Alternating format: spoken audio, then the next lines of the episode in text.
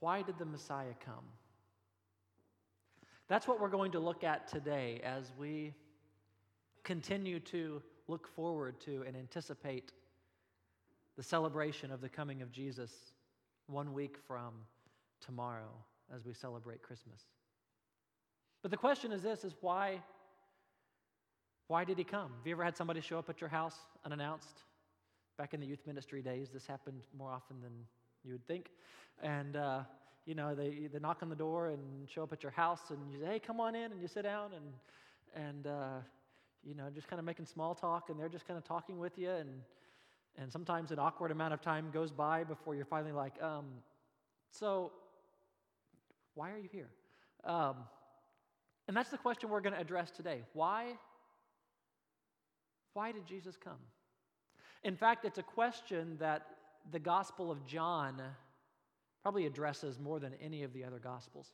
And there are several times that John records the words of Jesus where he says, I have come, and then he gives a reason. He gives an explanation. And this morning we're going to walk through five different passages in the book of John that John records why Jesus came. And here's my prayer. Here's what I think will happen is that at least one of those, one of the things that we'll see today, will hit you right where you are. And you say, I, I need that this Christmas. When I gather with my family in a week and we, we celebrate Christmas and we eat and we open gifts, I need to be reminded that Jesus came because of one of these five passages we're going to see. I believe there are people in your life who family members, loved ones who you're going to be with this Christmas. Who, as you hear some of these, you're going to be like, well, that's, that's, real, that's what they need. And this Christmas, I'm going to look for an opportunity to share this with them. Maybe they're believers and they're going through a particular difficult time in their life. Maybe they're not believers. And this will be a word that you will have that when you sit down, you know, you may not quote chapter and verse to them, but it's a word from Jesus that you'll have to be able to share with them this Christmas season. Or maybe it'll be a coworker or a neighbor or a friend. But why did Jesus come? Let's look at how John records it. So if you turn with me to the Gospel of John, we're going to start in John chapter 6. And here's how we're going to go through this I'm, I'm going to read the verse and, and I apologize, we had some issues with the computer and the scriptures, so they will not be on the screen. You will have to go either paper Bible that you brought or have in front of you, or um, phone Bible, or just listen. Uh, I'd encourage you, if you can, though, to have a Bible in front of you or to cozy up next to someone who, who has it in front of them. So, what we'll do is we will read um, the verse where Jesus says that, that he came. I'm going to give you kind of a synopsis or a statement that I think kind of encapsulates that and then we're going to back out and kind of get a picture of, of the context and read a few extra verses along with it and really see what, what John is trying to record for us about the life of Jesus. So, John 6, picking up at verse number 38. This is, these are the words of Jesus. For I have come down from heaven, not to do my own will, but the will of him who sent me. I have come down from heaven not to do my own will, but the will of him who sent me. So the question is this what exactly is this will that Jesus is talking about? Is he talking about the will of God in a, in a general sense? Or is there a specific task within the will of God that Jesus is supposed to carry out? And what we're going to see as we back up here, we're going to see that Jesus came to bring God's people eternal life. Now, for those of us who have been believers for a while, this is not new information.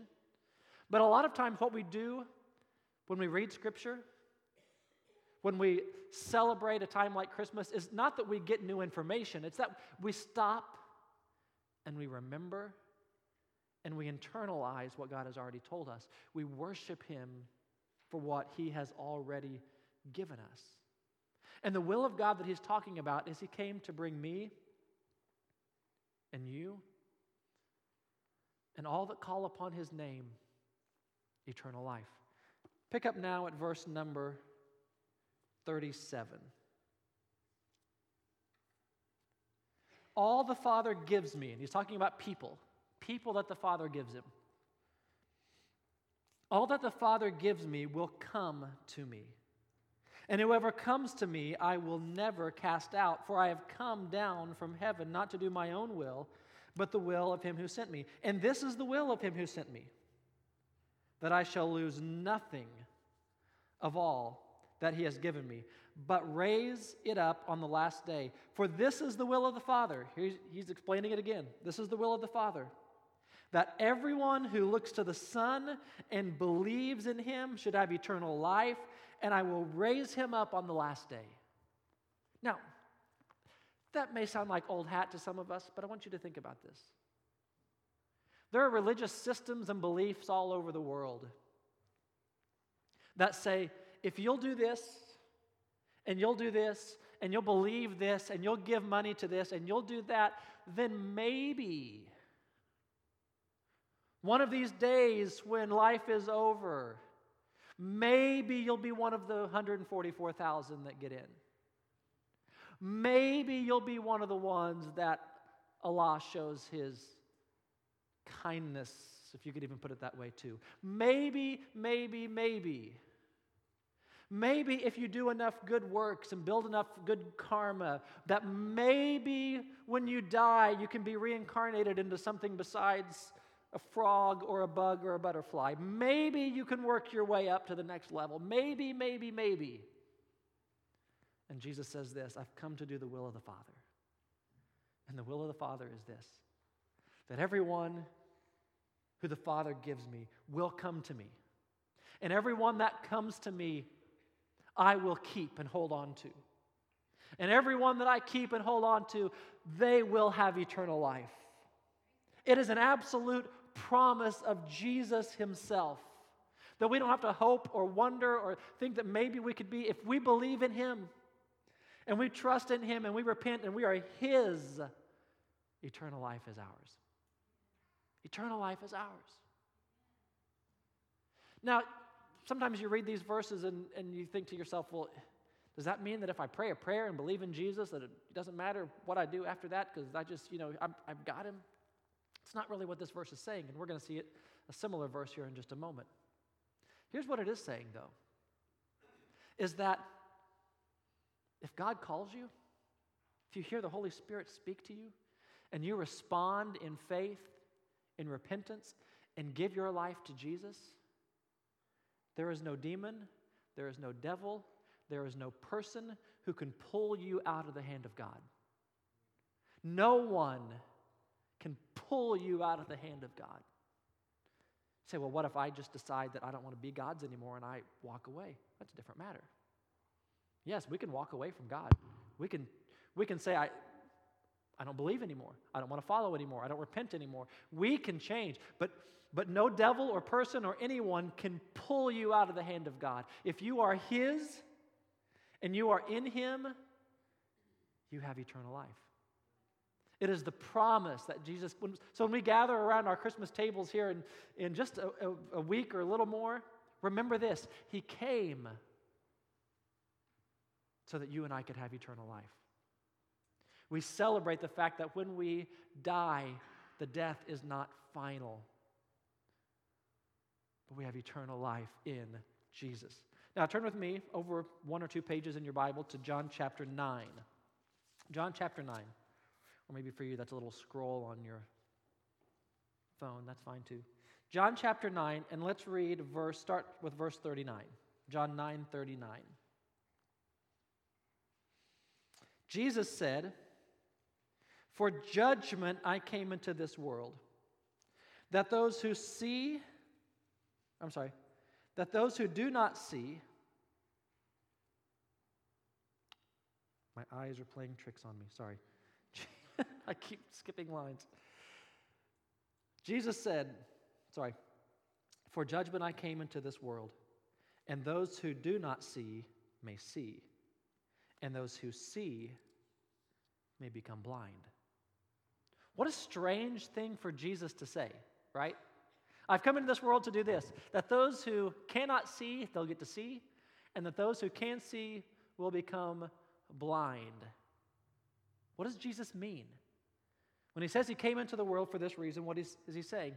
Jesus came into this world to make a distinction between those that are his and those that are not. Jesus came into this world to draw a distinction between those that are his and those are not, or those that are not. Look at verse number 35. Jesus heard that they had cast him out. And having found him, he said, Do you believe in the Son of Man? So, what's going on here? This is the encounter where a man that had been born blind had been healed by Jesus. And the man goes into the temple and begins telling everyone of all the wonderful things that Jesus had done, mainly healing him of his lifelong blindness.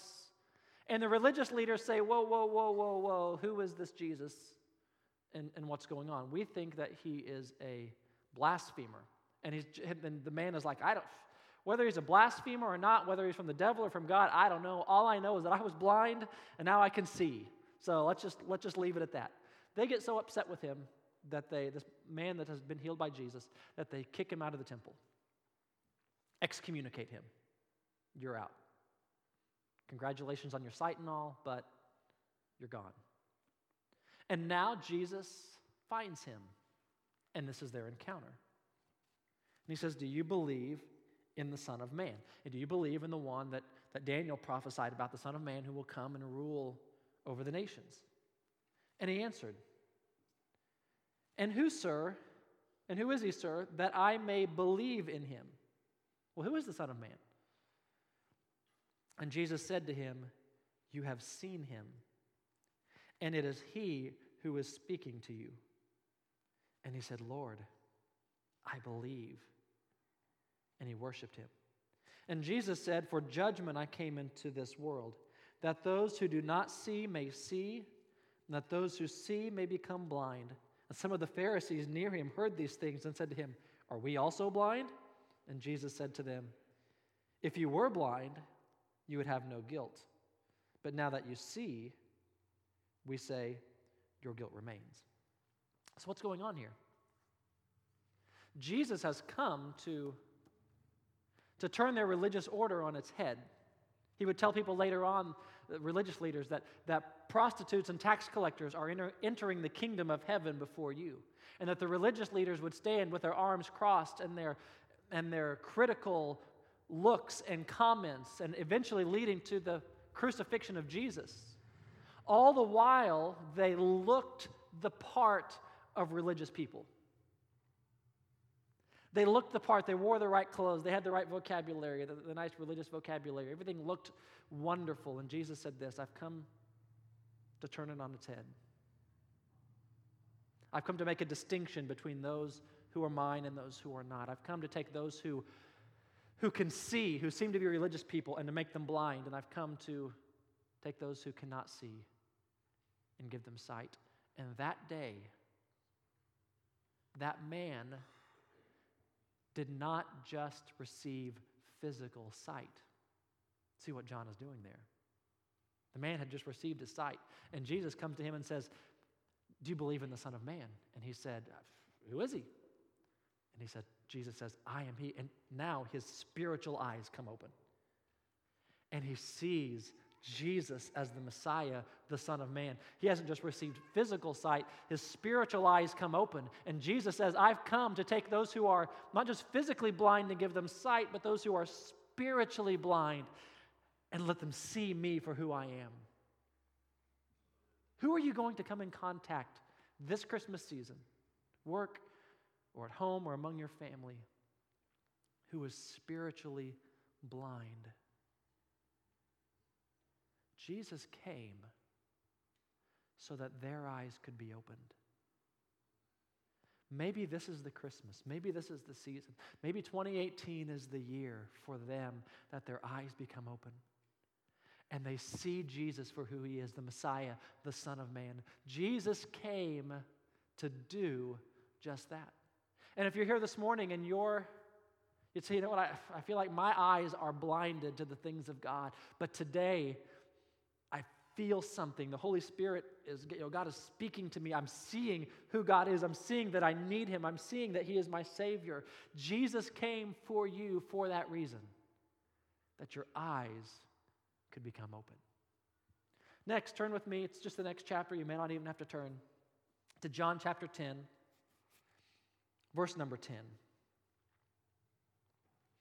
The thief comes only to steal and kill and destroy. I came that they may have life and have it abundantly. So, what are we going to see here as we back up? Jesus came to protect his sheep from the thief. He came to protect his sheep from the thief. Look at verse number, let's start at verse number seven. So Jesus again said to them, Truly, truly, I say to you, I am the door of the sheep. So the picture is like a sheep pen. And Jesus says, I'm the door. I'm the way that, that the sheep come in and come out. I'm the door of the sheep pen. All who came before me are thieves and robbers, but the sheep did not listen to them. I am the door. If anyone enters by me, he will be saved and will go in and find pasture. The thief comes only to steal and kill and destroy. I have come that they may have life and have it abundantly. I am the good shepherd, and the good shepherd lays down his life for the sheep. Jesus came to protect the sheep from those who would try to steal, kill, and destroy. Jesus came to protect the sheep and to give them life, to give them nourishment, to give them protection, to give them pasture, to give us what we need, to give us life that is truly life. And so Jesus says, and a lot of times when we read this verse or we quote this verse, we, we understand it in terms of you know, the thief comes to steal, kill, and destroy, and we put that on, on the, the devil. And I I don't think that's necessarily untrue. But when you read it, Jesus says that the ones who have come before me were thieves and robbers. He's referring first to false prophets, false messiahs, people that would lead his sheep, his people away.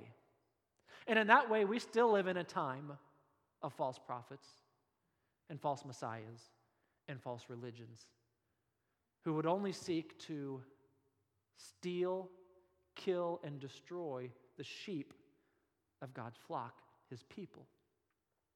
And Jesus says this I've come to protect my sheep. I've come to be the pen that provides that gives them protection. I've come to be the one who gives them good pasture and feed them and take care of them. And when we gather around our Christmas tables and we celebrate Christmas in just, just a few days, we remember this that He came. Not just to save us, not just to forgive us our sins and to give us eternal life, He came to give us life while we're here. He came to give us a good life. That doesn't mean we're going to be rich or that everything's going to be fine or we're never going to get sick. No, it doesn't mean any of that. But He came so that we could live in His pasture, that we could be His people, that we could live under His shepherding and under His care.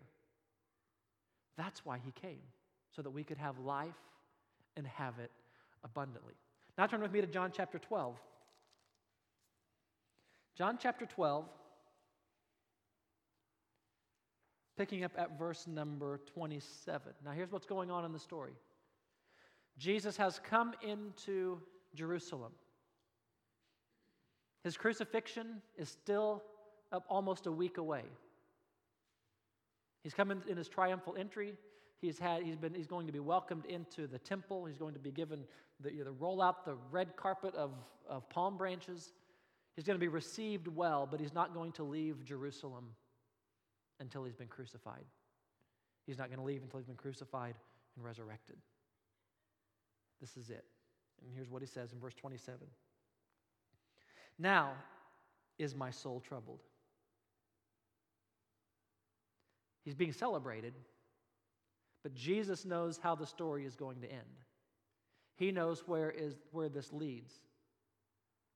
And let me just stop and right here. Sometimes we believers think that if we're Christians, that the peace of God means that we should just always be you know, happy and never be discouraged or never be troubled or never, it just, you know, we should, if, if, we feel, um, you know, stressed or, or, or any of those things, that it's, we've done something wrong. And we see here that Jesus, he's coming to Jerusalem. He's going to be executed. And his soul is troubled. But his soul is troubled for good reason. And God is going to encourage him through this. Now was my soul troubled. What shall I say? Father, save me from this hour? But for this purpose I have come to this hour. For this purpose I have come to this hour. So he's praying and he's saying, God, God what am I going to say? Save me from crucifixion? No. This is why I came. He came to die, He came to be resurrected, He came to ascend to the right hand of the Father. Jesus came to glorify the Father through his death and resurrection. He came, Jesus came. We say, well, why did he come? What are we celebrating? He didn't just come for what he could do for you and for me, that we're so grateful for that. He came to point all eyes to the Father. He came to show us how great the Father's love for us is. He came to show us how merciful the Father is. He came to show us that we have a good Father in heaven who loves us. He came to point and to glorify the Father. And how did he do it? Through his death and his resurrection. Verse 27 again. We'll read to verse 30. Now was my soul troubled, but what shall I say? Father, save me from this hour? But for this purpose I have come to this hour. Father, glorify your name. Then a voice came from heaven I have glorified it, and I will glorify it again. The crowd stood there and heard it, said that it had thundered. Others said, An angel has spoken to him. Jesus answered, His voice has come for your sake, not mine. So, what's going on? Jesus says, Father, I've, I've come to this reason to glorify your name. And the Father speaks from heaven, thunders from heaven, that everyone can hear it. And the people who are in the crowd are, are a little bit conflicted and confused. Some, some say it was just, it was just thunder. It was just, you know, thunderstorm coming in. Others say that an angel is speaking to us. And Jesus said this that the voice was such that you could hear it for your benefit and for your purpose. What, what sense does that make? Jesus has known the Father, has loved the Father, the Father has loved the Son from eternity past. Jesus doesn't necessarily need to glorify the Father for himself, he needs to glorify the Father for us. The Father is glorified to us. Jesus is showing us the glory of the Father. How? Through his death, through his resurrection, through his ascension. What's that supposed to do? Yes, we turn to Jesus for salvation and we're grateful for forgiveness of sins, but it also does this. It points our gaze heavenward and say, We have a good Father in heaven. We have a good Father in heaven. And sometimes people get this misunderstanding, and maybe they'll read the Old Testament and read the New Testament and think, oh, well, you know, Jesus is, the, he's the, the kind, you know, loving one who, who loves the people, and the Father is, you know, mean and, and commands all these wars to happen, and, and you know, the, the, the Father doesn't, isn't harsh toward us because he loves Jesus. And that's not the picture that we see that Jesus gives us. He glorifies the Father. He shows us the love that the Father has for us in sending Jesus, his own Son, to die for us. One more John 18. John rec- records one more instance where Jesus gives us why he came to this earth. And now Jesus is about to be crucified. He's standing before Pilate, the governor, who will decide his fate. And John records this conversation between Pilate, the governor, and Jesus, the accused. And let's read verse number 37 to start. Then Pilate said to him, So you are a king? And Jesus answered, You say that I am a king. For this purpose I was born, and for this purpose I have come into the world to bear witness to the truth. And everyone who is of the truth listens to my voice. Jesus came to make the truth known.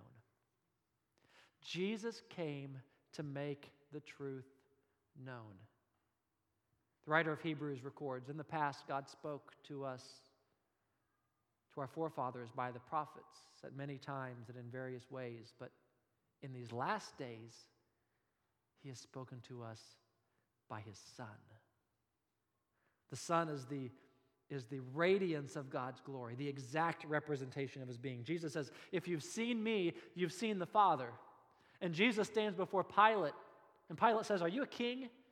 And Jesus says, I've come for this reason to bear witness to the truth, to bring the truth forward, to make the truth made known and manifest. When we see in Scripture that there was this period in the Old Testament that the, the, the uh, New Testament refers to as a mystery, when they would look into the future and not understand. But what we see in the New Covenant is that we don't remain in a period of mystery. Mystery in the Bible is something that was once concealed and now has been revealed to us in these last days. And that's where we are, that's where we're living. That Jesus came to reveal the truth, to bring the lid off the truth, to show us who the Father is. Now let's read, picking up at verse number 33. So Pilate entered his headquarters again and called Jesus and said to him, Are you king of the Jews? Jesus answered. Now, now notice here, Jesus is not going to give him a straight answer, at least at the beginning. He's not going to give him a straight answer because Jesus is the king of the Jews. But Pilate asked him, Are you the king of the Jews? And Jesus answered, Do you say this of your own accord? Or did others say it to you about me? Pilate answered, Am I a Jew? The answer would be no. Your own nation and chief priests have delivered you over to me. What have you done? And Jesus answered, My kingdom is not of this world. If my kingdom were of this world, my servants would have been fighting so that I would not be delivered over to the Jews. But my kingdom is not from this world. And then Pilate said to him, Are you a king? And Jesus answered, You, you say that I am a king. And for this purpose I was born, and for this purpose I have come into the world to bear witness to the truth. And everyone who listens to his voice, or who listens to truth, to my voice. And Pilate said to him, What is truth? Jesus came to show us truth, to show us who the Father is, to bear witness to the truth. And when we gather next week and we celebrate Christmas, we remember and are grateful that we don't live in a place of uncertainty and, and, and confusion. Truth is under major assault in our day, if you haven't noticed. You can make up whatever truth you want it to be.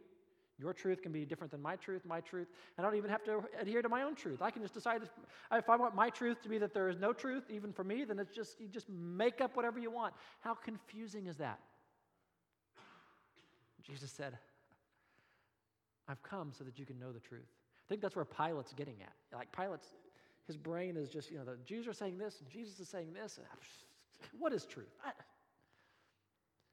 but Jesus came so that we could live in the truth and know the truth. When Jesus said, You shall know the truth, and the truth will set you free, he was talking about himself. It wasn't just some abstract truth. In that context, he is talking about, he's, he's saying, You shall know the truth, me, and the truth will set you free. Why did Jesus came, come? He came for a lot of reasons. But this Christmas, He came for us. He came to show us the Father. He came to give us eternal life. He came to turn the religious world upside down. He came to do all these things. And that's why we celebrate his coming. Let's pray together. Father, thank you for sending Jesus. Where would we be had you not sent him? We would be walking in darkness with no truth. There would be no hope of eternal life. We would not know the Father. We would not know you. But you sent Jesus, and He came, and He was born, and He lived, and He died, and He came for us. And so we remember, and we worship, and we love you today for that. We said earlier that Jesus came to bring eternal life. He came to make those who are blind blind to Him, blind to the Father, and to give them eyes to see. And maybe we have those among us today who you would simply say this that's me today. My eyes have been closed to the things of God, but today God has opened the eyes of my spirit and I see Him and I see my need for Him and I see His love for me and I see His forgiveness. And today I want to turn my life over to Him. Today I want to begin a new start with Jesus. And maybe you did this a long time ago, but for a long time you've walked away from Him. Or maybe you've never, ever, ever done anything like this in your life. But today He's opened your eyes to see. If that's you, whether you did it a long time ago or you've never done this in your life, but today God has opened your eyes and you want to put your faith in Him. You want to acknowledge to God what you are seeing and understanding today. I want to give you the opportunity to take your very first step of faith. And it's just going to be between me, you, and God. I'm not going to ask you to come forward. But it's simply to, in just a moment to raise up your hand and to acknowledge before God, I see you today in a new way. I need Jesus. I need forgiveness of sins. I want to live for you. So if that's you today, you're away from God and you need Him and you need His forgiveness. Your eyes have been opened this morning. While no one's looking around, want you, want you to raise your hand right where you are and say, That's me today. I need His forgiveness. Yes, anyone else? You can put your hand down. Anyone, I need His forgiveness. He's opened my eyes to see today. Thank you, Lord. Thank you, Lord. Let's all stand together. And I'm going to lead us in a time of prayer. And as I do, I want you to pray where you are. I want you to think about some of these verses that we read and maybe the one that hit you the most where, where you are today. Or maybe something that God said, you know what, so and so over the next week, they need to hear this. You need to, you need to speak to them about that. Whatever God is putting on your heart, as I lead, you pray where you are. And this morning, if for those that raised their hand just a moment ago, your prayer is this Father, forgive me. I'm a sinner. Thank you for sending Jesus to die on a cross for me. Thank you for forgiving me of my sins. From this day forward, I want to follow you. You pray a prayer like that in your own words. Nothing what I said was magical. Pour your heart out to God. He's going to meet you here this morning. Let's pray together, all of